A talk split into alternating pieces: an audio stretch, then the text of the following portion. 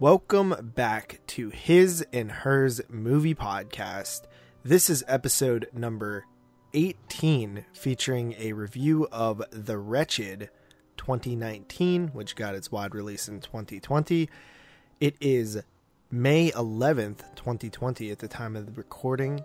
I am one half of your hosting duo, podcasting out of southwestern Pennsylvania.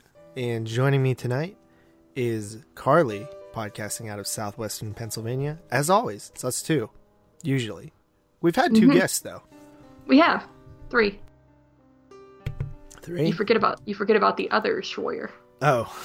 For some reason, I just think it was Austin. It's weird. They're it's like conjoined twins. They're just like the same person. Yeah, that too. But yeah, All right, so we are back. Um, man, dude, I could tell you one thing that I've been like wanting to do for like the longest time.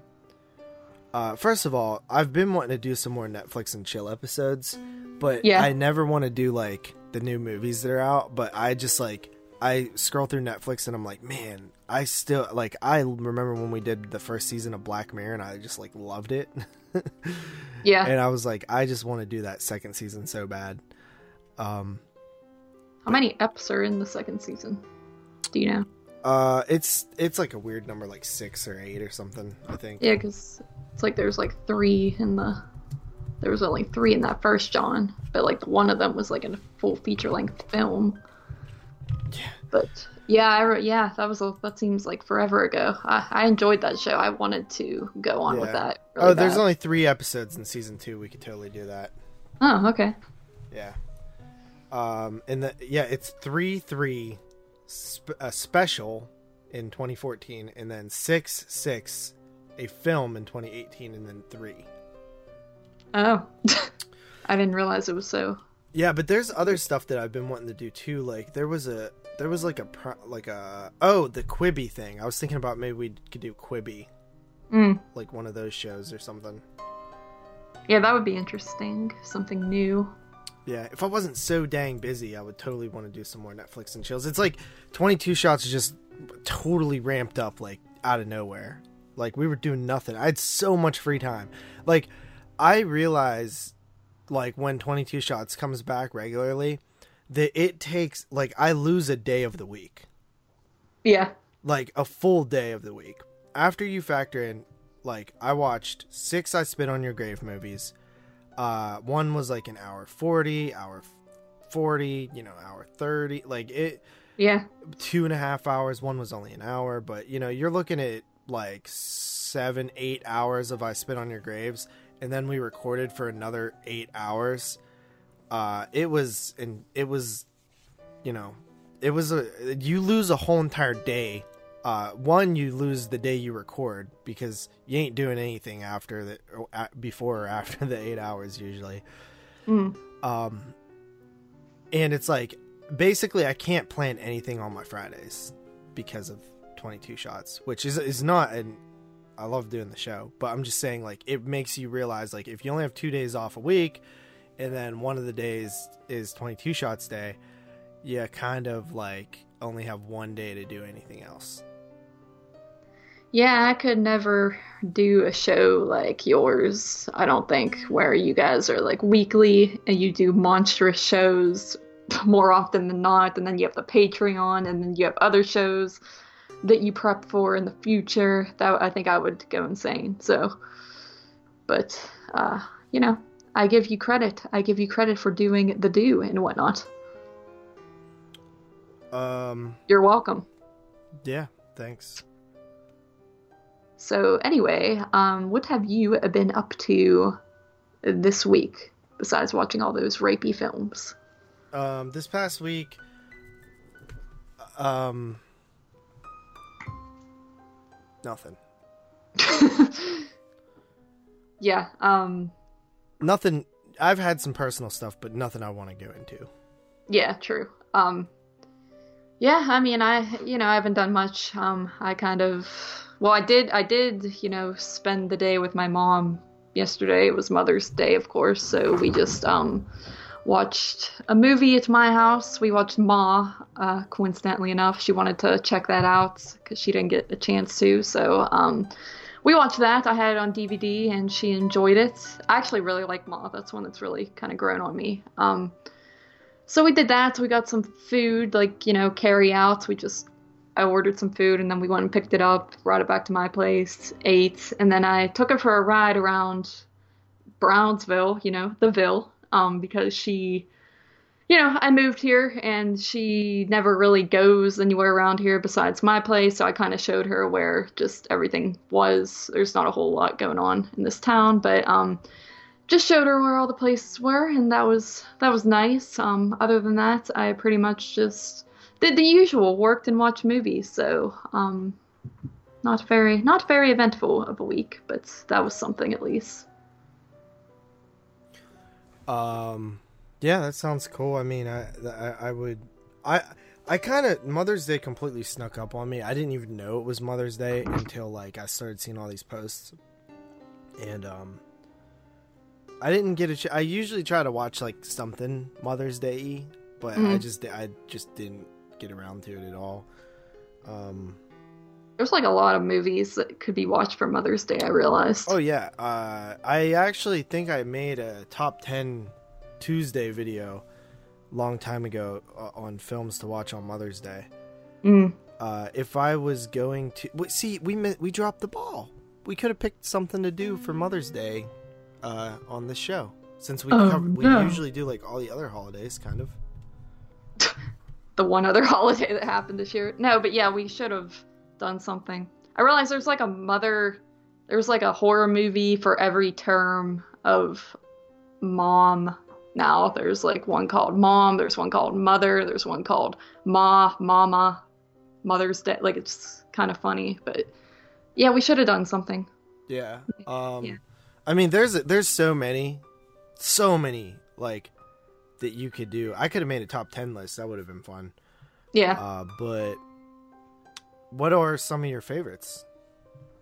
My favorite Mother's Day films is mm-hmm. um I mean, obvious, like you know, I mean, Psycho obviously is a good one with mommy problems and whatnots. Uh, what else? What else? Think. Oh, Gotta it's not think. that hard. I have like a hundred off the top of my head. You have put me on the spot, and I am scared. I mean, well, there's right. the two Mother's Days. There's the original 1981 or 80 Mother's yeah, Day. Yeah, see, I only seen that like at that drive-in, and I think I fell asleep through the middle of it, so that doesn't really count for me. But the re- I will like say like like the middle of it, but like the remake I thought was pretty good, pretty I not pretty serious. The remake. Brutal type of film. I've only seen that one once though, so it's hard for me to like say, oh, these are my favorite Mother's Day films because I feel like there's a lot that I haven't seen more than once. Um, but... Mother's Day, uh, of course, Mother, which is not. It's about it's kind of it's about a mother to be kind of, but it, it, it definitely fits. Um, and then pretty much any film, any pregnancy slash baby horror fits in. So you got films like oh yeah, uh, Stillborn. You got Grace, which is a good. Actually, Grace is one of the better ones that is about being a mother. You know what I mean? Mm-hmm. Uh, of course, yeah. Inside. Um, uh, you know, Shelley, Rosemary's Baby, Rosemary's Baby. Uh, but those are like I feel like the pregnancy ones like maybe like should take a back seat because there's so many of them. Mm. Um, I think that another film that really works is the uh, People Under the Stairs. True. Yeah. Yeah. Uh, Hellraiser and Hellraiser Two. Mm-hmm because you have the stepmother Julia, who's evil and awful. Yeah. Um. What else? I mean, there's there's like thrillers. I mean, I would say like The Hand That Rocks the Cradle was kind of ish, and then Mother's Boys, Jamie Lee Curtis. Have you ever seen that one? Yeah. Long kind of. Ago. Friday the Thirteenth, of course. Yeah, just anything with like a psychotic type of mom character. Good night, works. mommy. Ooh, that's a good one. I have not seen that yet. Oh, The Monster was a good one. Cujo. Yeah. The Babadook. I mean, there's a lot that mm-hmm. will work for Mother's Day. Much like there's a lot that'll work for Valentine's Day. yeah. I mean, some of my favorite uh, Inside. Who love that one? Rosemary's Baby, Psycho, Friday the Thirteenth, all amazing. Yeah, we shall have to do an event for it. Uh, I'm kind of like you, Mother's Day. Well, Mother's Day falls like on a different date every year, so it's I think yes, correct. I, I believe. Um, I might be wrong. That might be stupid of me, but uh, it always sneaks up on me too. Uh, It's usually I will see it on a calendar or something, or I'll hear somebody like say it at work, and I'm like, oh crap, and then I'm like, oh, I gotta go buy my mom stuff and like show her that I love her real quick and all that. So it kind of sneaks up on me as well. It's not like a major holiday, but yeah, there's always Father's Day. Um, I don't know much about that. Why? I don't know. Oh. But I will say this: What? the Father's Day, there's there's significantly less movies that I feel like fit for the like father. Of course, Mm. there's Father's Day, which uh, I've never seen, but it's I think that's a trauma as well. Uh, Step- you have the stepfather movies? Stepfather one, two, three, and the remake. Mm-hmm. Um, People Under the Stairs. Trying to think. Yeah, usually it seems like moms are always like the nutty ones or Mhm. protective ones in horror movies, so it's hard to. I feel like that's an untapped. Oh, Frailty, perfect Father's Day movie. Yeah, that's a that is good. yeah. I feel like there's an untapped market of like dad son horror or dad daughter horror. The loved ones is kind of like Yeah, a little Okay. bit. a little bit. I mean, the relationship between the daughter and the dad is weird, but I'm sure Um, there's a I'm sure there's more if we really sat down and thought about it. maybe Last House on the Left because you have Krug and his son. Oh yeah, yeah, yeah. Yeah. It's significantly less for sure because I'm drawing more blanks. Besides the stepfather films, there's not like a ton that stick out in my head as as uh you know Fatherly. father father films. But maybe we will look into that during Father's Day. When is Father's Day? I think that's in July. I don't know when in July. We also got the Fourth of July in July, of course. So, Yeah, there's a handful of films for that. hmm but uh, yeah, we'll see. We'll just have to keep track of things and try to make events out of these short, especially these smaller holidays. Make it fun. Yeah. Yeah, All in right. my What about like Ramadan? um, what that? Uh, Ramadan is. Let's Is that the sound of you looking it up?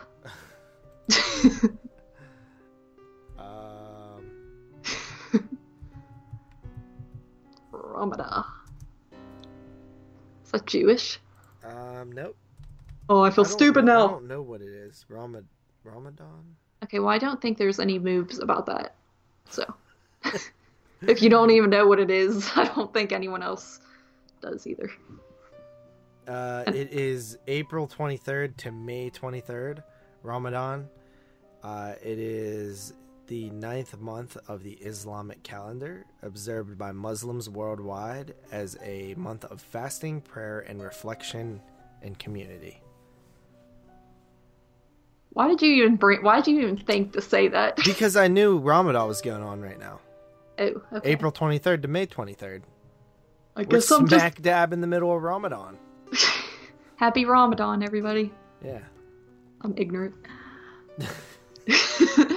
but anyway, um, so yeah, that was you know that was Mother's Day. Uh, bought my mom a stuffed teddy bear and whatnot, and she was happy. And that is that is that is it. That except my mom is the best, and she is. So, but uh, moving right along. Um, I guess have you watched any moves since we last recorded? Yeah, I I don't know how many I've watched, but I feel like I've watched quite a few.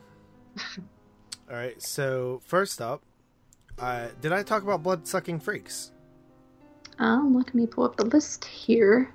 No, you did not. Okay, Bloodsucking Freaks. I watched the Joe Bob Drive-In. This was number one of the night. No, it was number two of the night. Chopping Mall was number one. So Bloodsucking Freaks finally got around to it. Uh, it's also known as like the Incredible Torture Show. Have you ever seen it? No. It's like a uh, film that uh, it's very it's it's basically like a torture fest. Basically, just people torturing each other type thing. Uh, it like a like people pay to go see this show and it shows people getting tortured, but like they think that it's fake and an act, but it's real.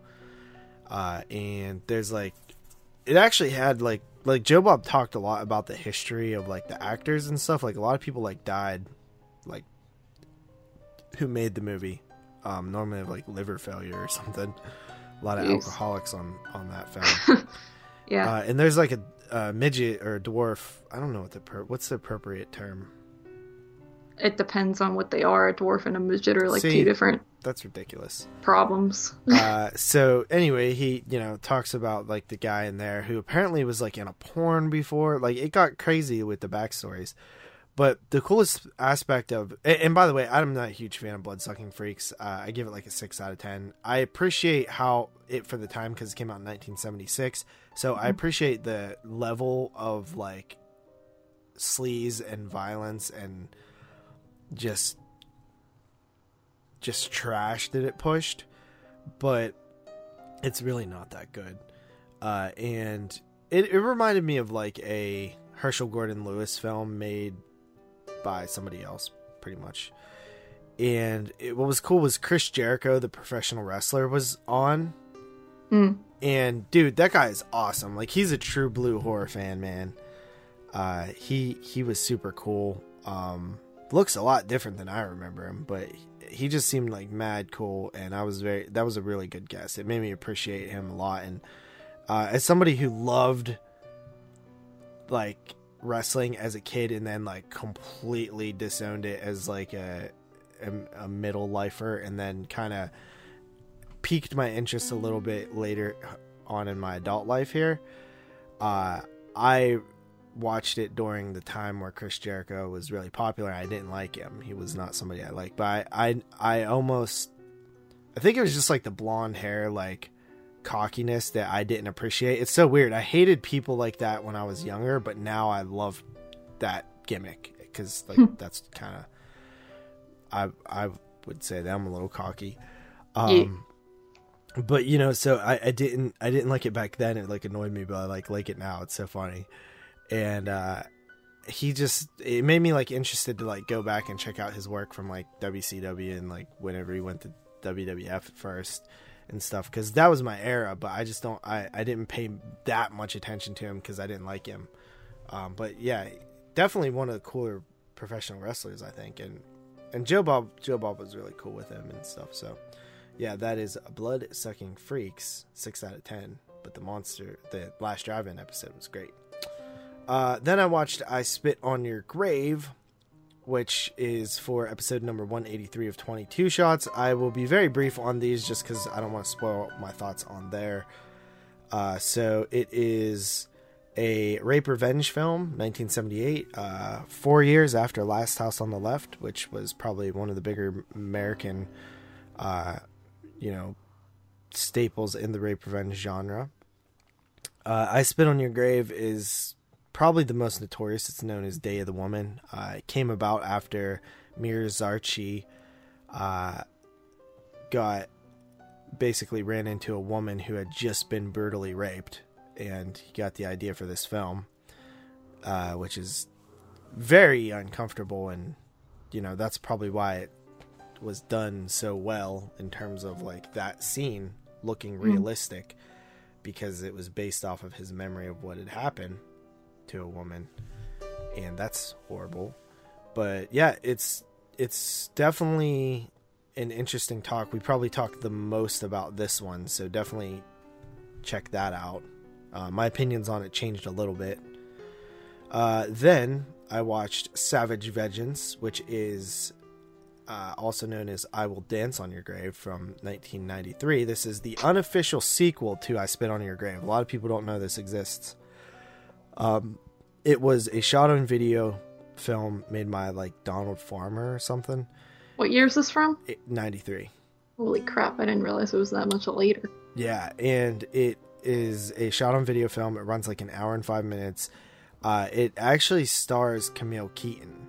Um, she used a different name for the role, but uh, yeah, she's actually in this film, and I, I'm not gonna worry about spoiling my opinions on it because nobody should like this movie because it's not good.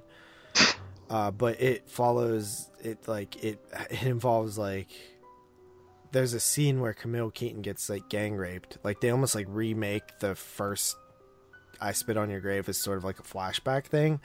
Mm. So she gets like gang raped, but everybody's wearing clothes. Mm-hmm. So that's something. Savage Vengeance, it's trash. Yeah, it sounds like. Uh, then I watched I Spit on Your Grave 2010, which is a remake. Uh, it has that very washed out look with it's like completely devoid of color, Mm. very gray, puke green. Uh, you know, different shades of of uh, grays and light grays and dark grays and and br- like light browns. Just Yeah. just very um, washed out look to it. I kind of like it. A lot of people don't um, like that era, but I am kind of nostalgic for it a little bit at this point. Ten years ago, uh, hard, hard to believe this film's already ten years old, but interesting remake. It definitely focuses heavily on the revenge aspect. Very, very much more of like exploitive. Uh, pretty interesting. We had an interesting conversation on that one. Uh, then I watched One Missed Call from 2003 for the Teapots Summer Series uh, with Duncan that I'm going to be on. I got 2003, so I hadn't seen that one. Decided to check it out. Um, it's pretty cool. It's it's creepy. I'd say like the best part of it is in the final 30 minutes. It takes a little while to get going. Reminded me a lot of The Ring. Uh, but yeah, it's it's pretty good. I, I enjoyed it. Uh, the funny thing about One Missed Call, and of course, I'm talking about the uh, Japanese version, directed by Takashi Miike. Uh, he, you know, it ha- it's dealing with phones and phone calls and phone messages and stuff, but all the phones are 2003 phones, so that's like right after the 90s, so they're all damn flip phones, and it's really funny. Mm. Doesn't age well, but it's kind of I'm kind of nostalgic for that era now, too. You know, so Yeah, like anything from 2001 to 2003, it's like you're gonna see all those phones and outdated technology. hmm So that's one missed call. I gave it an 8 out of 10. Thought it was pretty good. Uh, then I watched Final Destination, also part of the Teapots Summer Series prep. Uh, Final Destination 2, that is, which I just noticed that I actually wrote Final Destination and not Final Destination 2. I need to fix that. Oh. Final Destination 2. Uh, yeah, so this film uh, follows. Oh, dude, you know what? I love the Final Destination series. It's it. Now that I think about it, it's definitely one of my favorite franchises. It only has one miss, and the one miss has grown on me in terms of just entertainment. It's stupid, but and it's bad, but I'll take it. Uh, but the other four films in the series, all very solid. Uh, I love the concept of death, you know, sort of Rube Goldberg machining everybody to death.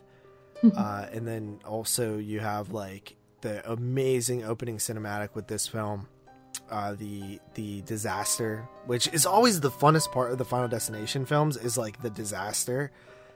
And Final Destination Two was really a good one, probably probably the best one uh, in Yeah. terms of the d- disaster. It still holds up. I mean, it made an entire nation scared to drive behind trucks with logs on them. Uh, like literally, like anytime I see one of those, brings a little chill to my spine. And uh, the characters are great in this one. I really like everybody. Um, you know what? The the you know, remember the drug addict one, the one that's like snorting coke in his car and stuff. Yeah. And the cops roll by, and he's like, "You gonna bust me, bitch?" yeah. um i like I- like he reminds me of my friend's uh cousin who's more like an uncle almost in, a- terms of like age Mhm. Uh, one hundred percent like the same exact type of drug addict, just like you know, trashy, has the same kind of ha- longer hair.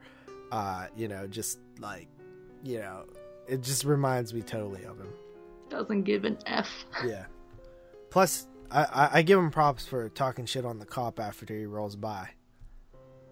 Oh yeah, Yeah, F the police. yeah, because I do that, and you get mad. yeah, because I don't want us to go to jail. Yeah, they'll roll by, and I'll be like, "F the police." They won't even roll by. They'll be like right next to us, and you'll have the, your window down, and they'll like have their window down, and you'll say that like thinking they can't hear, and like flip them off, and I'm like, we're going to prison. I don't even hate the police, but the police seem to target me, so They do. a little bit of a, a beef.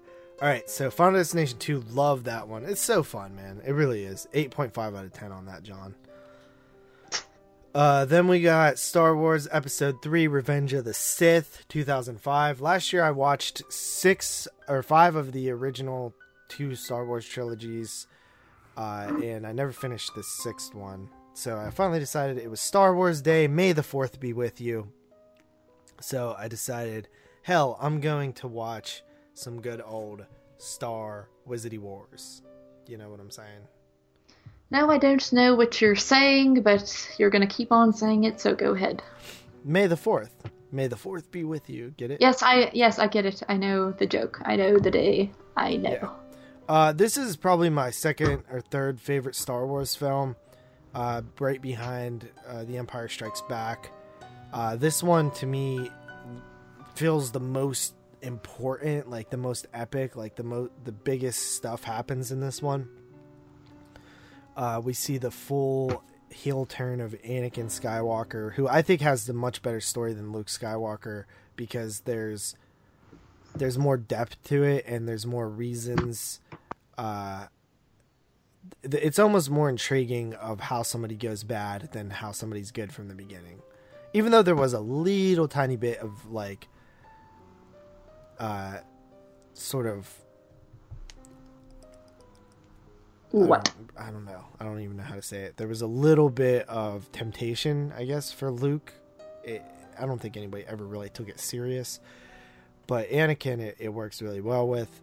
Um, it's actually I really like this movie. I think it's I think it's great Star Wars. Uh, I really like General Grievous and Count Dooku and uh, just how like um, Palpatine, how that whole thing plays out.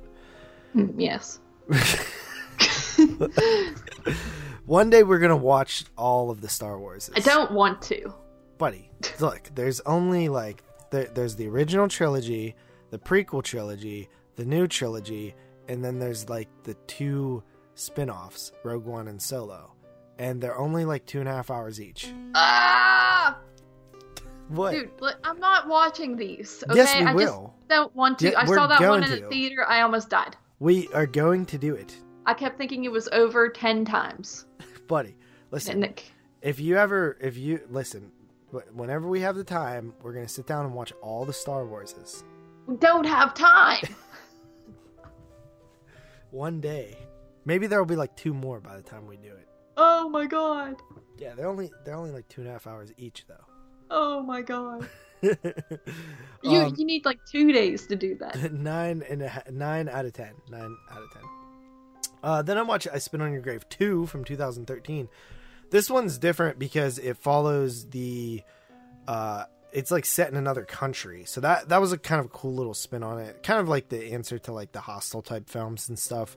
Uh, Foreigners are bad and scary type thing. Uh, you know, this one is probably the most gratuitous in terms of just how like mean it is. It's just a very mean, dirty, disgusting I spit on your grave, which they all have that element, but this one's kind of more.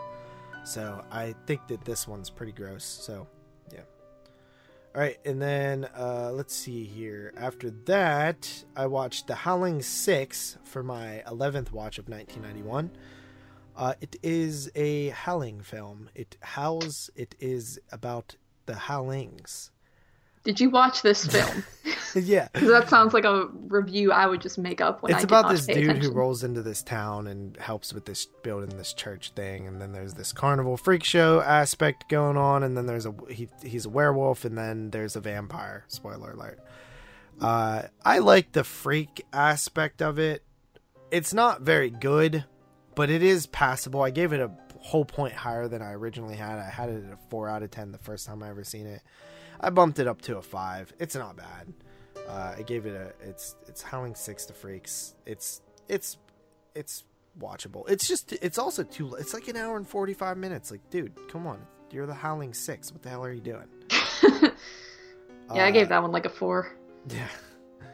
Uh, after that, I watched Wrong Turn 2003 for the Teapot Summer Series. Uh, Wrong Turn, man, holds up. It is scary, dude. Um, little story about me. When I was, I don't know, in 2003, however old I was, how old would you say I would be? Uh, twelve. Okay, so about 12, I my pap got a huge stack of movies from his friend, and this was in there. Uh, and one night, I decided to start cracking through some of them. I watched We Were Soldiers first, the Mel Gibson film, and uh, the, it was really long and good. Uh, it's a Vietnam film, not a horror film. It was a war movie, and uh, I, I forgot to mention I was home alone and my pap, my grandma, I think they went out to a bar or something. And I was home alone and with this big stack of movies, which is, was always one of my favorite things. Ordered pizza, just good night, right? You know, that's that. I, Yeah. I'm nostalgic for those nights. Order a pizza, watch movies. It was just like the best thing in the world. Popped in wrong turn, and it blew my shitter out, dude. I was so scared of this movie. I've never really talked about this. I don't think ever, but I, I was actually like the scene where they, you know, find the. I knew nothing about it either. Just you know, turned it, turned it on, watched it. Uh, the scene where they, you know, watch the. Uh, or go into the house and then all of a sudden the, they find like the body parts and stuff and then all of a sudden the the people are coming back and they're very clever with the camera to not show uh, the people too soon because you're like, you know, are they just regular people? And then they turn out to be all like deformed and gross and stuff. And then, uh, you know, so, um, you know, the uh, people, you know, they do the thing and, and, Mm-hmm. uh, they hide and it's super intense. And then in the morning when they're leaving the house, and you know they look over and the one dude's eyes open scary as shit that movie scared sc- like i was freaked out that night you know it was good stuff i live in the woods too so you know that stuff's scary. Yeah, that would freak me out. um and you know i like west virginia i've been to west virginia a, a, a, a lot of times and dude it's it's crazy out there you know the woods is nuts. Hmm um so yeah wrong turn 2003 i mean we like we literally live like 40 minutes away from west virginia. Yeah, yeah, it's crazy. uh wrong turn 2003 8.5 out of 10 super good. Uh i spit on your grave 3 vengeance is mine. Uh this film is the uh is actually an official sequel like well obviously they're all official the one and or two and three are official sequels but i'm saying it's a direct sequel to i spit on your grave 1 the remake. So it follows that girl from that film and i thought it was probably one of the more interesting of the i spit on your grave films because it was following it didn't have the same setup like i spit on your grave 1 savage vengeance i spit on your grave the remake and i spit on your grave 2 all are about the same thing. A girl gets raped and gets revenge. This one was different. It followed a girl who had already gotten raped, already got her revenge, and is now uh, integrating back into society. Just just a different, a nice little change of pace. You know, break the mold a little bit. Mm-hmm. Uh, so yeah, I thought this one was super interesting. Uh, definitely check out our thoughts on that one. After that, I watched my 200th film. Wow! Which... Round of applause, everybody! What, dude? Is that good? What? Do you need? Do you want me to like send you a fucking present too? you can't say the F word. Uh, no, we all we get one. I just said it, so you're not allowed to say it now. The rest of the show, I get it this time because, you know, Why are you? what? It was my 200th film. I know, and I'm saying like, wow, how amazing! I'm so proud. I might tear up. Uh, well, okay. So the reason Carly sounds like a massive B is because I got mad that she did not acknowledge that I had hit my 200th film, so I asked her to redo it. Yeah, this dude's gonna come at me twisted. First of all, that was the second redo, so like I, you know, I, I already used. I was excited the first time he announced his 200th film. I was. I said like, "Damn, homie," or something like that. Now he's gonna come back in here and like try to announce it again. And th- no, that's not how that works. That's like a surprise party where like you know your stupid drunk uncle ruins the surprise for you, and you have to go in and like pretend that oh my god, yay, wow. So anyway, go on. S- So it was Scanners 2, the new order. Yes. Uh, Scanners 2, it follows like this these underground people who have this ability where they can scan people, which is basically like uh, telepathy type stuff, but they could also make people's like heads explode and like kind of control them a little bit. And this politician gets a hold of this like good scanner who's like really good at it, and w- basically wants to use him to kind of uh be corrupt and stuff like that. And he resists, and then he sends his other scanner after him and stuff like that. It, it's a pretty cool movie. It reminds me of like if they did an X Men film in the early '90s. Uh, it's like you know, it's it's as close as you're gonna get to an X Men movie until like 2003, where they made one. Uh, but I like it. It's it's pretty solid little sequel there. It's like more sci-fi. Um, I like the vibe and the atmosphere of like the early '90s. It opens up in an arcade, just super cool. Uh, seven out of ten. Uh, then we have Scanners 3, The Takeover from 1991 as well. Uh, and this one is. Uh, it's a bit of a step down from Scanners 2. I used to like them about equally, but Scanners 2 definitely took over for that. uh, there's some good special effects. It opens up on Christmas night, which is kind of cool. Uh, and it, you know, has a good first scene. But that's kind of gets a little boring after that. This dude and his sister and uh, you know. Are you saying I, I have to watch two scanner movies in Yeah. 91? Yeah, why? The first one is boring. The David Cronenberg one? Yes. Dude, you're gonna get shot for saying that. Cronenberg's like a national treasure. I know who Cronenberg is. I'm just saying I don't like it that much. Well, it is one of his like weirder films, but uh Scanners two and three both came out in ninety one. Why? Well, I mean, the fir- the second one came out in 91 and then the third one like premiered at a festival in 91, but really didn't get wide released until 92, but there are two Scanners films that technically came out in 91. Oh, okay. I didn't realize there were two more Scanners films after that. I didn't know that either. yeah, there's like Scanner Cop and then like Scanner something else, Scanners Scanner something. Yeah. Uh, so yeah, gave that one, gave the first one a seven. Uh, give that one a six. Cool. Uh, then I watched I Spit on Your Grave Deja Vu from 2019. Uh, this is a direct sequel to the original I Spit on Your Grave, uh, directed by Meir Zarchi or whatever the hell his name is. Uh, and he was the director of the original, uh, starring Camille Keaton, returning to be like 70 some years old in an I Spit on Your Grave movie.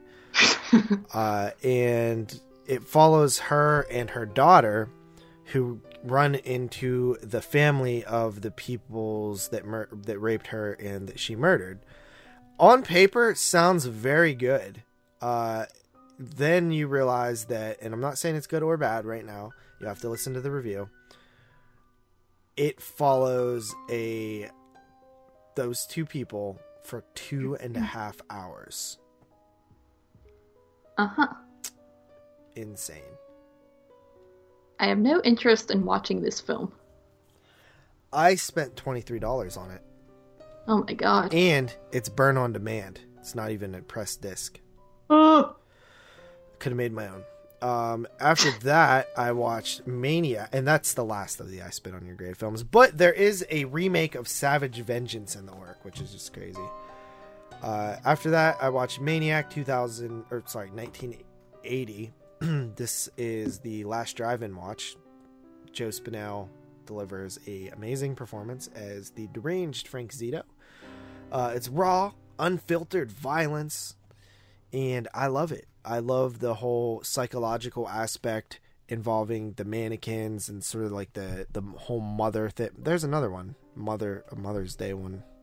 Oh yeah, yeah. M- mommy issues. It's big in horror, Mm. and uh, that's why if I ever become a deranged killer, hmm do you know why? Yeah, that is true. Uh, but yeah, it's it's an amazing movie. Nine point five out of ten. Love the gritty New York uh, setting. Uh, then you have good old Joe Bob interviewing Tom Savini for this one. Uh, it was a lot of fun. Tom talked to you know a little bit about the effects, blowing his head up. Uh, they um, mentioned his school and stuff, which is cool. And they also talk about his remake of Night of the Living Dead. Have you ever seen that? Yeah, I've only seen it once though. I remember it's pretty good. It is good.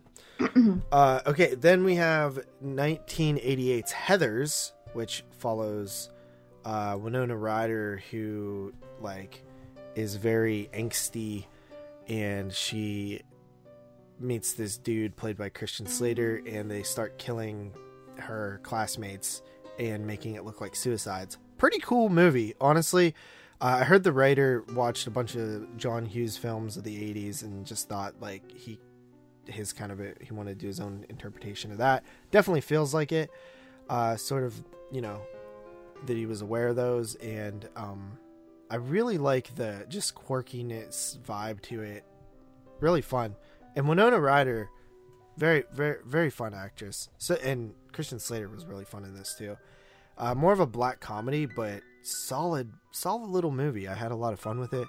Uh, Joe Bob opened up talking about the um the the specific school in Texas that was like riddled with suicides. Like it was famous for having suicides. Like one time there was three suicides in a week. Jeez. Yeah. And he, you know, talked about that. He talked about his little history with Winona Ryder and stuff. Very, very fun little uh, episode there for um, the last drive-in. You know, Maniac and Heathers, two completely different movies, but I dug it. And Heathers, that's one that I'll probably revisit a time or two down the road. And I like when Joe Bob shows like some borderline horror stuff because we get so much horror stuff on there that like it's nice to sort of have something that's a little bit offbeat. And it reminded me of like on Monster Vision where that when they would show like Willy Wonka and the Chocolate Factory sometimes, or like Surviving the Game sometimes, or Mad Max sometimes, just something a little bit different. Hell, they showed like some John Waters films on there before. um, but yeah, Heathers, I gave it a seven and a half out of ten, pretty good. Uh, then I watched Cabin Fever. This is my last film. Watched Cabin Fever. What? Nothing. What Go on. that? I was just saying that's a lot of movies. Yeah, I watched Cabin Fever, and uh, it is one of my favorite films. Of it, it technically came out in 2002, the way we do it, but according to Duncan's Teapot's Summer Series rules, it counts as 2003. So it did fall upon my year and not your year, uh, because you're right before me. Isn't that cool? You're 2002, and I am 2003. Yeah, I wanted to. I was like, Cabin Fever was one of those memorable ones from 2002. I wanted to like mention, and then I looked it up, and I was like, whoa, it's not my movie. Yeah. So, uh, oh, thanks for telling me, by the way, because I didn't end up picking it, and luckily Duncan knew that it was 2003. Oh well, I thought okay, whatever, dude. Yeah, but whatever. Uh, I love. I think this movie has like such a nice little blend. You know, it has this comedy, it has this blackness of the humor, it has this gross outness, it has the serious aspect of a flesh eating virus and getting infected and paranoia and stuff like that. it's a good it's a good time. It's one of the films that got me back into horror. I now have a giant one sheet poster of it that I need to frame one day. Mhm. And uh, yeah, so that's pretty cool. Uh, all right, and then next up we have What? what?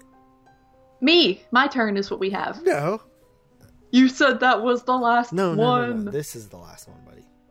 Okay. We have Critters three, All right. and Critters three is my 14th watch in 1991. it follows uh, this little kid, her little brother, uh, Le- a little young Leonardo DiCaprio in, I assume, like New York or Chicago or something. And I don't know if they actually say, I can't remember, one of the big cities. And the critters like hop along and end up in their apartment complex. Meanwhile, you got this like uh, slum lord who's trying to move them out so they can demolish it and probably put up a skyscraper or something. And you have uh, you have these uh, all these quirky characters in here with like um, Happy Gilmore's grandma and uh, this other like sleazy New York uh, maintenance guy and these old couple and and all these different characters. And they are battling the krites the critters trying to stay alive in this uh, apartment horror like boarding house thing I, I had a lot of fun with this one seven out of ten Cool. all right and then i watched Oh my god. what Are you kidding? yeah Are you sure? no Oh my god. no i'm kidding Okay. Well, guys. Anyway, uh, to move on to me. Um, that was. You know what? I'm done. what I just, I just feel like disrespected. i fell a nizzle dude Dude, st- you can cop a nizzle after me talking.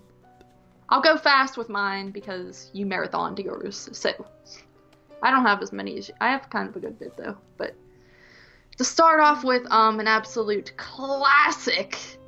I'm actually embarrassed that I watched this and wasn't gonna mention it, but I figured why not mention all my moves. Um, I watched Halloween Resurrection why because it is a 2002 move, and I was under the impression I had to watch all these moves. So I Wait, somebody actually selected that Yes, who I believe it was uh, Mr. Mark Ball, mark ball more Yeah. like mark nut and he said in the chat, I think he was like, I, I, I can make a good argument for why this one needs mention. So jeez yeah, we'll see about that. But uh, Halloween Resurrection, obviously, I didn't really need to watch this, but I kind of just, you know, I'm trying to like watch every single movie that's been selected just for the heck of it, and it was like a, I just kind of threw it on and was doing some other stuff in the background. But uh, yeah, you know, this movie is not a good film at all. It's um actually pretty much trash. Um, only redeemable thing for it is it's a little bit nostalgic for me, but even then, when I was a kid, I recognized it was pretty dumb and not a good Halloween sequel. But uh, you know, Busta Rhymes sucks in it. Um, all the characters are super annoying, like the blonde-haired chick and just Tyra Banks. Like everyone in this movie pretty much sucks. The main girl's kind of bland, and uh, you know, it's pretty much a joke to the Halloween franchise. So um, for me, you know, it's just like a I, I think I gave this like a three out of ten. Um, not a good movie, but it was just like an easy one to kind of throw on and not really put too much thought into. Um, so yeah, that's that one. Um, and then next up we have another 2002 move, and that was One Hour Photo. Um, have you ever seen this one? Nope. All right. Well, it is the Robin Williams film. Um, well, it, it's categorized as like a thriller, but this is uh, another 2002 movie, like I said, and um, basically Robin Williams plays this sort of lonely um, guy who works at the one-hour photo place in this, uh, you know, grocery store, like Walmart esque store, and um, he kind of is a little kind of falls in love with this family essentially. It's like a mom and her son always come in to get their pictures developed. And um he's just very fascinated by them. And like i said he's lonely. He doesn't have a wife or any kids or anything. So uh he kind of puts it in his head that he could like be a part of this family. Um and he just gets obsessed with them and he's kind of ends up like stalking them outside their house and like saving copies of their photos and like posting them in his place. And it just kind of escalates and gets out of control. Um i saw this one when i was a kid and i thought it was uh, kind of weird and didn't really know what to think of it and my mom actually felt the same way but upon rewatch i really like this movie. Um it's it's really good. Robin williams of course he's usually playing like the lighthearted uh comedic type of character and um he does a really good job in this movie is like uh just mentally screwed up lonely person kind of psychopath. Who's trying to like get in on these people's lives and um you know he's just very unsettling uh the movie's got this weird white out look throughout it uh like the photo center the whole store is like always white and then there's moments where he's having dreams and it's just all white and like even his hair is like robin williams hair is like dyed this whitish blonde color. It's um just very kind of unique and uh, a weird look to the film. Um, and you know, you kind of mentioned like in one hour photo how the phones are dated and it's funny. In this movie, it's kind of makes me nostalgic for the time of having just throwaway cameras where you took the picture, had no idea what it was gonna come out looking like, and then you actually had to go to the store and develop them at the one hour photo place. So um, I find that you know interesting about this movie because the whole film robin williams is also kind of taking pictures of the family and stuff with just these like y- you know the basic throwaway old fashioned cameras and uh it's a good one. I like this one. Um i think i gave it like an 8 out of 10 so that's that. And then after that um moved on to a 2004 movie and that was satan's little helper. This was a first time watch for me and uh I dug it. You know, I didn't really know much about this one. I knew it was uh, one of those uh, mentioned Halloween setting type of movies, um, but other than that, I'd never seen it before and didn't really know what it was going to be like. At first, I didn't think I was going to like it too much because it's clearly a little bit more low budget and it's uh, played in kind of a goofy manner where you got this kid who's like dressed up like Satan and then he essentially becomes Satan's little helper to uh, quote unquote Satan and um, he's kind of going around and they're like, you know, raising hell essentially. Um, but I dug it. I, I, thought the little kid was super annoying, but at the same time, I the movie kind of has this charm to it that was enjoyable. And like I said, it's got like these comedic aspects, but uh, at the same time, there's some creepy moments with this Satan guy. Like the look of his mask is really creepy, and just the way he's just kind of standing there not talking the whole movie is um, freaky as well. So um, I dug it. I think I gave that one like a seven or seven and a half, something like that. Then after that, uh, another 2004 movie, and obviously a probably the most well-known one. Uh, I decided to rewatch Saw. Um, yeah, Saw, fantastic film. You know, two guys. fucking like Saw.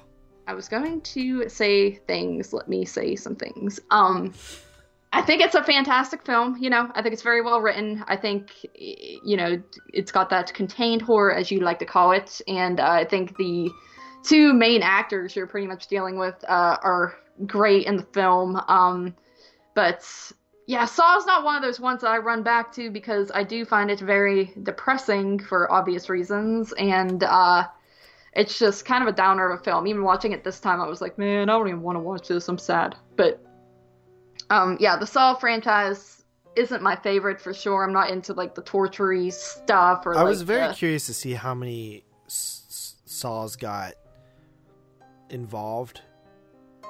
Oh yeah, yeah. That's a good point. I know that the year that I had one, it didn't. Hmm.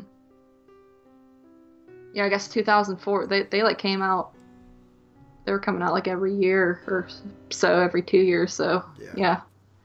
Um, that's intriguing. Um, but yeah, I mean, Saw first one, obviously, that's uh, probably one of the higher points of 2004. Uh, it's a great film, uh, really well made. Um, but like I said, just not one of my favorites personally because I prefer to not be sad and depressed. And it has that very gloomy look. All the Saw movies have that just grayish tone to them and uh, i'm not a huge fan of that tone honestly it just kind of some movies it's fine with me like the ring that's a good example where it has that kind of washed out look to it but uh, it for the most part depresses me but Moving along, we have another 2004 flick, and that is Marebito. This was a Japanese horror film um, that I had never heard about or anything like that. Um, I think Marebito means unique one. Um, so that's I think that's what it said, like on the Wikipedia or IMDb page at least. I am um, Marebito. What? No, you're not. You suck. Um, but anyway, Marebito, this is uh, about some weird guy who is fascinated with like this underground world. I forget exactly what it's called, but uh, movie starts out kind of weird. He kind of ventures to this like just almost parallel universe. It's like underground, and um, he while he's down there, he sees this strange woman who is naked and chained in this sort of cave or like under this rock. So he actually decides he's going to save her and take her back to his apartment. And um, when he takes her back, he realizes she's she's not like a human. She pretty much behaves like an animal. She walks on all fours for the most part, or you know, pretty much crawls. And uh, she doesn't know how to talk. And he tries to feed her and give her drinks, but she refuses them. Or if he tries to make her, she'll puke. So um, he soon kind of realizes that she doesn't have a taste for food and she is pretty much a blood sucking sort of succubus type of character. So, um, at first I didn't think I was gonna like this movie. It just seemed very weird and uh, it's a little bit low budget as well. But once it got into it and you see what this girl's all about and uh, what this guy's kind of doing and how he's like taking care of her, it's really disturbing and it's actually kind of uh, unsettling and gross at times. And uh, I I really enjoyed it. I liked it. I like movies like this. Um, yeah, I dug this one. I, this is one of those ones I'd never heard of before, so I'm glad I got the chance to watch it. So, Marebito. Then after that, uh, we have a repeat here because I also watched Critters 3 from 1991. And I enjoy this movie. This was, I think, a second time or third time. I think it was a second time watch for me, and um, you know, not not as good as part one. I barely, I don't even remember part two that well, honestly. But uh, this one, you know, you you already said it. You got little Leonardo DiCaprio in his first role, and uh, you have this family that's like a dad and the two kids, and um, the mom has passed away, so the dad's kind of like a down in the dumps type of guy, and uh, they return her- home to their like scummy apartments, and Leonardo DiCaprio and his uh, asshole of a stepdad are going there because they happen to own the apartments and they're going to evict them. But then you also have the critters, and the critters come around and are causing all these. Krites, buddy.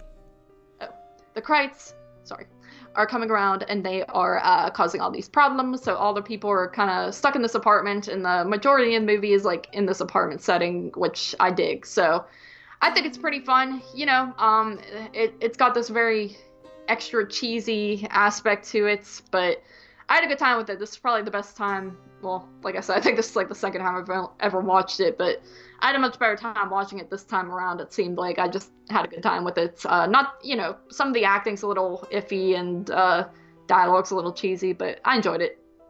Then after that, we have a TV movie called The Haunted from 1991. Now, uh, I'm gonna pull JP here and say, here's a story about me. Uh, when I was a kid, there was a move on TV, and my mom and I were watching it, or my mom was watching it, and I just happened to be, you know, on the floor playing or something in the living room, and uh, I ended up watching some of it with her, and I all I can remember was there's this really creepy scene where the family I knew it was like a haunted type of movie where they're being haunted by this demon, and there's a scene where the family's out camping and they they're having a good time and they think everything is at peace, and then the daughter looks up and there's like this uh, black shadow just um, in the middle of the night by the picnic table, and I remember thinking that was the creepiest thing in the world when I was a kid. And I never knew what the movie was called, and my mom didn't know what movie I was talking about, and I thought this movie was like Lost Forever and then uh, Wait, flash forward. Critters? No, The Haunted. Oh. Listen to me. the Haunted from 1991. It's a TV movie. You're gonna have to watch it. So listen. anyway, it wasn't Critters 3? no. But you said that they were they met up in the forest and they were playing frisbee. No, dude. I said that they were having a picnic and they were camping and there was a demon. Is there a demon floating around in Critters 3? I mean, the Krites look like demons. No, they don't. This is a third. You, you know what? This sucks. Like I was telling a big story and you ruined it. Tell it. Tell But- it. Tell it. I, I'm tr- I'm trying to tell it. I am telling Tell it. it. Tell it. But anyway, fla- flash Tell forward Tell- to like Tell. I am hanging up the call. Flash forward to like um about a year, uh, probably not even a year ago. Um, in your group page, Twenty Two Shots of Moods and Horror, I believe. I don't want to get. I don't know if this this might be completely wrong. Uh, it's who's the dude that does the franchises in your group all the time? Like he watched like all the crappy Amityville. Kamalius. What? Jim Kamalius. Oh yeah, you're right. Okay, yeah, I never knew how to say his last I name. don't. I just made that up. I don't know if I, I say it. figured, but It's like when Ji- you said Jim from Toronto. okay, yeah, but um, I think it was him. It was either him or like Jonathan Wilhelm, but I think it was Jim. So if I got that wrong, I apologize. But um, anyway, he posted this move in the group, and he was, you know, doing a little review on it, and something about the synopsis and the cover. I was like, huh, huh. And then I looked up the move and I found that scene and I was like, holy crap, this is the movie. And I thanked him. I sent this big message. I was like, wow, that is the move. This is crazy. So, anyway, back to the point. Uh, the Haunted, this is a story about um, a family who uh, moves into this duplex and uh, the mom. The uh, you know the grandparents pretty much live next door, and um, the mom, dad, and their kids live on the other side, and um, everything's fine at first, but then they start becoming haunted, and this is actually, oddly enough, a Warren film, Ed and Lorraine Warren movie based story, and they actually do have the Warrens in this movie. Uh, you know, not super well casted in my opinion, but uh, I, I thought I think it's kind of interesting because this is like one of those based on their uh, case file stories. And um, the movie is definitely dated, but there's actually some creepy moments in this film um, it, that hold up pretty well. Uh, the effects, like that scene I kind of mentioned at the camp out, uh, is very dated. It's it, it was silly to me looking it up and seeing like, oh, that's actually not even that scary at all. But other than that, for a TV movie, I actually think this is pretty creepy. You don't really see good uh, movies like this, uh, especially ghost films. Like they use a lot of effects in this film, where I feel a lot of TV movies don't really use effects. It's kind of like by your mind and stuff. Uh, Jeffrey DeMunn's actually in this film as the father. He's played in quite a few things, but I dig it. I dug it quite a bit. I recommend it uh, for 91. But anyway, to move along, uh, we have Irreversible from 2002. First time watch for me. Um, yeah, this is a fantastic movie, uh, told in reverse order. Uh, I think the reverse order actually uh, works really well for the type of film that they have made here. What was that noise? Did you fart? No, it was my chair. Okay.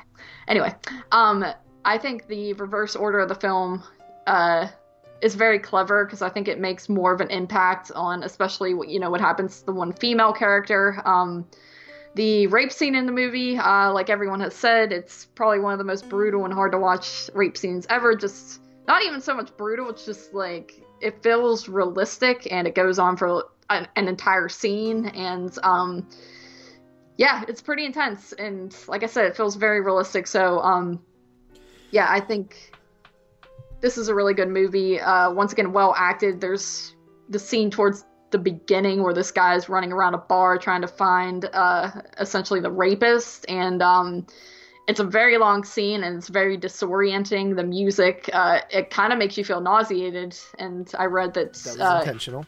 Yes, that is what I read. And even the lights and stuff, it just seems like it would cause seizures or something. So, um, but it keeps you enthralled the entire movie. I'm just like, wow, like you're super into it. It's uh, just genius filmmaking, in my opinion. Great movie. I'm glad I finally watched it. After that, I watched Dahmer from 2002. Dude, Uh, what the hell? How many movies did you watch? I watched a lot of moves, but you also watched a lot of moves, so I also am allowed to talk about my moves, I believe. So, Dahmer. Um, this is movie you've always told me about. Uh, you've always kind of hyped up a bit, and um, yeah, obviously it's uh, kind of a little story about Jeffrey Dahmer, and it's told in an interesting way where you kind of have him living in the present as uh, a grown adult, like he has his own place, and uh, you're seeing uh, different him kind of stalk out different guys and lure them back to his place. But then you're you're also getting kind of like this uh, in the past type thing where he's living with his parents, and I believe they like go away for the weekend or something, so he's home alone, and he uh, invites this guy over to smoke weed, and uh, he's doing pretty much the same stuff. It's like the same type of things going on when he's young and versus when he's older, and it keeps going back and forth throughout the movie.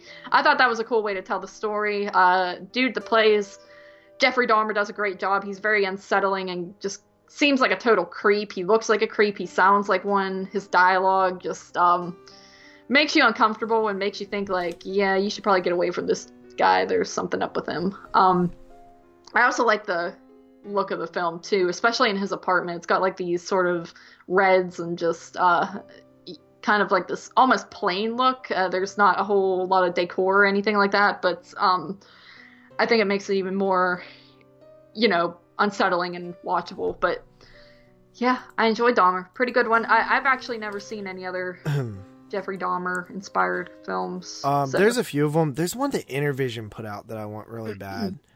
Um, yeah my friend Dahmer is really good, but this one is definitely like when I, it did make my top 10 of 2002. That's why 2002 is such an interesting year for you to talk about because I've seen so much of everything that came out in 2002. Mm-hmm. Um, but uh, my friend Dom or uh, Dahmer is probably the film that I considered the biggest gem of the year when I watched it. Yeah. Um, the one fun thing about doing the summer series is for the most part all these movies are good. Yeah. I'm I'm having a pretty good time with this. Yeah. At first I kind of looked at the list of stuff and I was like, ugh, like this all seems like it's gonna be horrible and then getting into it, it's like I, I've been enjoying watching these movies quite a bit. Yeah, and it also uh, ups your horror cred. It does, yes Yeah.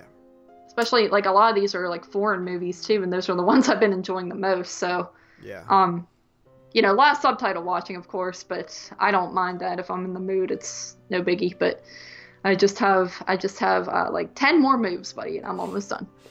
So yeah. uh, after that, we have Alligator Two from '91. Um, saw you know Alligator at that drive-in. That was probably my favorite movie of that night. That was a fun lineup that we saw. That was a, um, that was probably my funnest lineup. I mean, even the Boogens was pretty fun, but Critters, mm-hmm. the Boogens, uh, Alligator, and Deadly Spawn, which was probably my mm-hmm. favorite. Deadly Spawn might have been. Uh, dude, they were. It was all really fun. Yeah, I surprisingly had a good time with that because I'm not big on like the creature feature type of films, but yeah, Alligator, uh, the first one I really enjoyed, so I was curious about this one, and um, yeah, this one's okay. I think it's kind of dull, honestly. It's it's no alligator, let me tell you that. Um, it, it lacks alligate. I feel. I feel like if there was just a little bit more alligate throughout the film, it would have been more entertaining.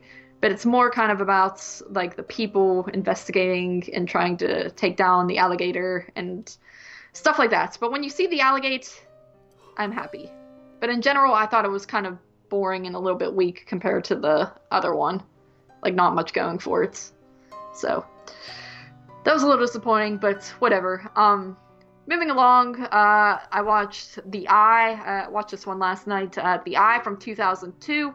Never seen this one before. It's actually a Hong Kong uh, film, so another, you know, subtitled one, but this is about a girl who uh, she went blind at the age of two and she's been blind her whole life now she's an adult and she gets this surgery where they uh, basically give her new eye implants and um, it's a success but the problem is when she starts to slowly kind of regain vision um, she finds that she is seeing people that other people are not seeing so she is basically seeing ghosts and um, are eye transplants real I don't think so. I don't. I was gonna look that up because, because if they were I real, like nobody everyone should be blind then. Yeah, I don't think it's legit because I think it's eyes and like the brain are like complicated. I feel like because yeah, I agree. Yeah, if the, if they were real, I don't think anyone would be. There'd be no reason to be blind. But yeah, so um, you know, she gets these eyes, and then uh, she's seeing things. She thinks she's she knows she's like seeing ghosts pretty much, and she kind of turns to she gets this therapist who is uh hired to help her see pretty much because she only knows stuff from touch which is kind of interesting. Like there's a part where he's like holding up a stapler and he's like do you know what this is? And she doesn't know what it is unless she touches it because that's all she would know and that's kind of an intriguing thing. I never really thought about that. Probably is how it would be if a blind person suddenly could see. They wouldn't know something by vision but so she kind of enlists this dude's help and uh, he's a young guy you know this therapist and he kind of takes a liking to her uh, in a relationship type of way as well. So um, he's trying to help her out and she feels she has to like figure out what's going on and find whose eyes these were and why she's seeing these things. Um, i like this movie. This was actually really creepy. Um, ghostly images she's seeing are pretty creepy there's some good uh, jump scare moments in it that hold up pretty well and uh, yeah, I, I like this. Like I said, I'm having fun with these uh, sort of Asian slash just foreign movies in general. Um, I think they they all hold up really well for being you know from the early early 2000s, and uh, they're pretty creepy. So this was another good one. Um, think I saw the Eye remake a while ago, but I don't remember it at all. I feel like I I don't think it was that good. But then after that, uh, I watched Below today. Um, and I was pretty bored by that movie. You know, it's people in this boat and uh, stuff goes down. It kind of has the vibe of like Alien or Leviathan, where you just got this crew and uh, or underwater, those types of movies. And uh, I'm just not a big fan of these movies, honestly. Like the only one that really wanted to kind of work for me that are in this territory is Alien, which I'm not even a huge fan of that, but that one has worked the best for me and the thing i would almost i would kind of compare that to these types of movies uh, obviously that's the best one in my opinion but uh, yeah I, I, I didn't really care for this i thought it was kind of bland and boring and just not my cup of tea i always find the characters i get them all confused in these types of movies too it seems like they cast similar looking people and it's hard to really tell them apart but uh and then lastly i watched I finished 28 Days Later today. I actually started watching this like a few nights ago and fell asleep, and I only had like not much time left, so I just kind of put it on. And uh, I'd seen this one before. Again, it was just one I felt like I needed a refresher on. Um, I think it's a solid infection movie. I think it's very dreary and depressing. One thing I like about it is the look of it on the like when they're outside. It reminds me of a survival video game type of deal. Um, in movie form. Uh, but one thing I don't like about it is how dark it is when they're inside places, because I find it's kind of hard for me to see what's going on, and it's kind of got that like just depressing look to it. Uh, but the whole movie is depressing, obviously, because it's an infection film, and these really aren't my types of films. But uh, I think 28 Days Later is a good movie, and once again, it holds up well, which is something I could say for like all these 2002 films. So I'm done. About freaking time.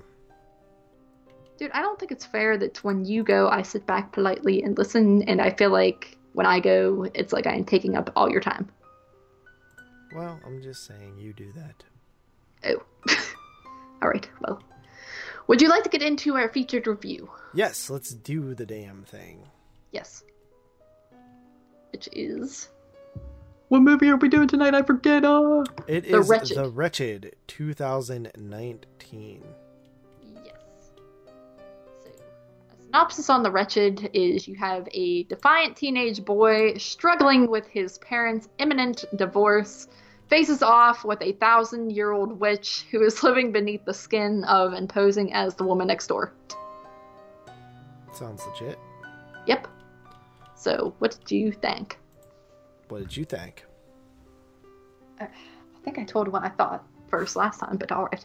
Um, I like this movie. I uh enjoyed the setting. I like the. It's kind of like in the middle of the nowhere, you know, you got this kid, he goes to stay with his dad, I guess for the summer time or I don't really know exactly, but um he goes to stay with him and the dad kind of lives like in the middle of this isolated area, kind of out in the country, I guess, and uh he works at this um what do you call it? Like a canoe, not really canoe, but like just rafting type place where they give like different boating lessons and stuff like that and you could just take your boat out and ride it. So it's like on the beach. Um, I always like that setting in movies because that's like the setting that I would like to live in in real life. So um, I dug that right away. Um, and uh, the story of this movie, I really enjoyed. Uh, you know, you got this kind of teenage kid who's new to the area, and um, he they have this this neighbor that's like across the way, and that consists of like this mom, dad, and their two children, and um, the teenage boy kind of starts noticing some weird stuff going on next door, and he feels that he has to kind of like try to solve what's going on and like protect the young boy in the house. And um, I thought it was actually really creepy at times, which is uh, refreshing because a lot of movies don't really capture that too well. It seems like for me nowadays, but th- there's actually some really scary moments throughout this film, very unsettling and just spooky things going on. I like the whole just sort of in the middle of nowhere aspect when he's like at his dad's house and then it's nighttime and stuff is like going down next door. Um, thought all the characters were pretty likable as well. So, um, yeah, I enjoyed it. What did you think? Yeah, first of all, I love any type of movie. I, I I've, I've always wondered when I was gonna get out of these, but I've always liked movies that follow teenagers and like them going like fish out of water, not necessarily fish out of water, but sort of like move to a new spot. Mm-hmm. I've always liked those for some reason. And like even like even some of the stuff that's cliche, like he meets this cute girl that he works with and stuff that's like a ride or die gonna be his ride or die homie that he's gonna mm-hmm. bond with and be friends with and tell all his seek like stuff that he's learning too, and she's not gonna believe him, and then she is. Like I, I expect all that to happen, but I still like it. It still works for me. I like the little um, rear window slash like Disturbia little thing. I wanted to be the one to say that. Too bad. Oh. Uh, thing that's happening next door. Um, I dig that. Uh, one of my favorite aspects of it was the the whole like the witch can like erase your memories type thing or like mm-hmm. makes you forget people. That was really neat. I like that. Yeah. Um, the witch itself herself looked pretty cool. Um, I feel like that the story and like how it all plays out is a little bit wonky. Like there's probably some things you could pick apart with that, uh, which I won't go into to, for like spoiler reasons. But I feel like there might be some some minor issues with like the powers of the witch and like how it all works and stuff like that. I felt like some character development is a little bit like off too. Like I felt like there's certain plot points kind of introduced that hint at things and then they're kind of not really advanced upon. You just mm kind of assume things. Uh, like the boy breaking his arm. Like you, I, I mean, it, I guess towards the end, like you see like what's going on with that, and then the whole parent situation. But it wasn't a huge deal. It was just like tiny little aspects like that. But um, yeah, and the uh, you got the wife or the girlfriend of the yeah. father and stuff. Mm-hmm. Um, I thought the witch was pretty creepy. Um, I thought the story unfolded quite nicely. I, I enjoyed the I enjoyed like the concept of like the witch wearing people's skin, like literally. You know what I mm-hmm. That was creepy. I love the little tree that she lives in. That's creepy. Overall, pretty creepy. I think that the only I think like this is almost like a uh, home run, but just doesn't quite get there mm. for me. Yeah, I mean, I had pretty my issues were pretty minor with it. Um, home runs kind of that's like a strong word for me, but I I really enjoyed it. It's probably one of the better for sure better movies probably one of my favorite movies i've watched so far this year honestly so um the I mean, just the witch being inside like the lady next door's body is super scary to me. Just any and, and you know the little boy kind of being like you know mom's acting strange and she's like the those sort of movements that you see those effects where it's like cracky and like the body like it sounds like every bone in the body is like cracking. I don't know what you would call that. So that always kind of creeps me out so um yeah uh, home run like i said that's a strong word but uh, i think it's definitely yeah, one i would recommend was, that's why i said it's almost it, it seems like it could have been a home run but it's not. Yeah. Um but yeah i think that overall it's a pretty solid little movie. Um i like the concept. Easy to watch too just very like easy, engaging movie. Mm. Um, overall, I don't have many complaints with it. Uh, I just, it's, you know, it's it's good. It is, yes, good little creepy movie. I recommend it. Do you have anything else on that? Um, I don't think so. No. All right. Uh, so let's go and rate this bad boy. Um, but first, let's get into some Letterboxd reviews. So we have a positive and a negative one here. Um, so let's see. Um, let's go with the really negative one, hmm. which is a one and a half star. Dang. Um, this review's in bullet points. Bullet point number one. The lead performances by John Paul Howard is one of the weakest parts of the movie. He's doing something that's between CW and Lifetime series in a low budget Netflix original movie. It's an entirely surface level performance of teenage cliches with nothing more than what's that's going on. Bullet point two: the supporting cast fares better, though they might mainly be be by comparison. Uh, Piper Curdy Curda is fun to watch and flirty, sassy. Mallory Jamison Jones ably fills a very late period Dennis Quaid esque role. Zarah Mahaller is charismatic and does a good job in the horror scenes. The Pierce brothers do an okay job with the horror visuals here, relying on many conventions of genre like tracking shots, not showing us what the character sees, point of view shots, and items hidden in shadows. The POV shots are also used to give us a sense of voyeurism, like Hitchcock does in Rear Window. The director, the directors here don't reinvent the wheel, but they do an okay job. Unfortunately, the film overall, with a script by the Pierce brothers, does not have the same success. This is an extremely derivative horror movie that feels incredibly shallow, incredible shallow.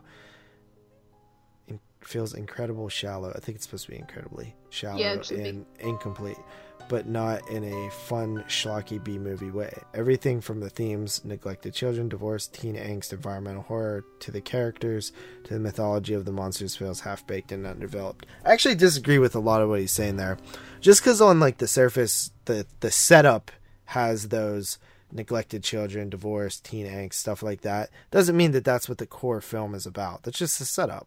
Mm-hmm. um half baked and underdeveloped. The pierces also fail miserably at managing two disparate tones. The wretched indivisibly attempts to blend a horror movie with a teen summer sex sex comedy uh, the result is a mishmash of tone that makes the movie laughably campy and ridiculous. Did it really feel like a teen summer sex comedy though? This no, guy... it felt like no, it felt like any horror movie that has teenagers in it. This guy gave it a one and a half star. Let's see what his favorite films are: Lord of the Rings, The Dark Knight, There Will Be Blood, and Three Colors Red. Um, it seems like he spends a lot of time not watching horror so that could factor into it. Yeah, I mean his some of his it's like his points are okay. Like maybe it's a little underdeveloped, but I've seen way worse underdeveloped. Like this isn't yeah. at all choppy or anything like he's trying to make it out to be. Yep. Uh, okay, so the positive review is from Dustin Baker, which uh, I couldn't find too many like over three star reviews. So this one's three and a half stars. Cool little Fright Night clone that trades vampires for forest demon bitches. It's easy to go into these things expecting the worst anymore, but thankfully this actually has some realistic and likable characters, competent filmmaking, and cool story beats. Almost like a real movie, which you can't say that often in VOD land. It even pulls off some good story veers late in the film without it feeling like a cheat. Cool. I agree. Uh, Yeah. So uh, my rating for this one, I think it's good. I don't think it's amazing or anything. Uh, I feel like it could have been a little bit better if we would have had um, maybe a little bit of a more unique story. Even though I like some of the story beats, it does it is a little bit cliche. Um, maybe a little bit more kills or something like that, uh, Mhm. because there is a lot of concept with the you know the children and stuff that could be pretty creepy. Some of that stuff's good. I would have liked a little bit more. Uh, I give it a seven and a half out of ten. Yeah, um, I like this one mainly because it, it actually creeped me out, and uh, I am very happy when a movie actually does manage to give me the spooks. Um, like I said, I feel like the only real flaw with it for me is I feel like there could have been just a little bit more development of characters, just just a little bit. But um, all in all, I I mean I really enjoyed this. Um, I came in a little higher. I give it an eight point five out of ten. Whoa. Yes. Yeah, I'm you're seeing kick. a lot of good stuff this year. You're coming in high on a lot of stuff. You'll probably Yeah, they all like I, I don't know, like a lot of these like we some in the dark just something about the characters and the vibe of the films has been really going well with me. So mm, mm, mm, Mhm. All right. Well, uh, that will do it for this episode of His and Hers Movie Podcast. Uh, next week, we will be tackling the 2020 film 1BR, which I assume that means one bedroom. yes, one bedroom apartment type of deal. Yeah, so uh, the reason I chose this one is because I've heard some positive things about it, and I love movies that follow like someone moving into an apartment or something like that. I've always kind of dug that, so pretty cool. Uh, gonna be excited to check that one out. Coming at you next week. Yeah, All right, that's it. yeah. Peace. Peace.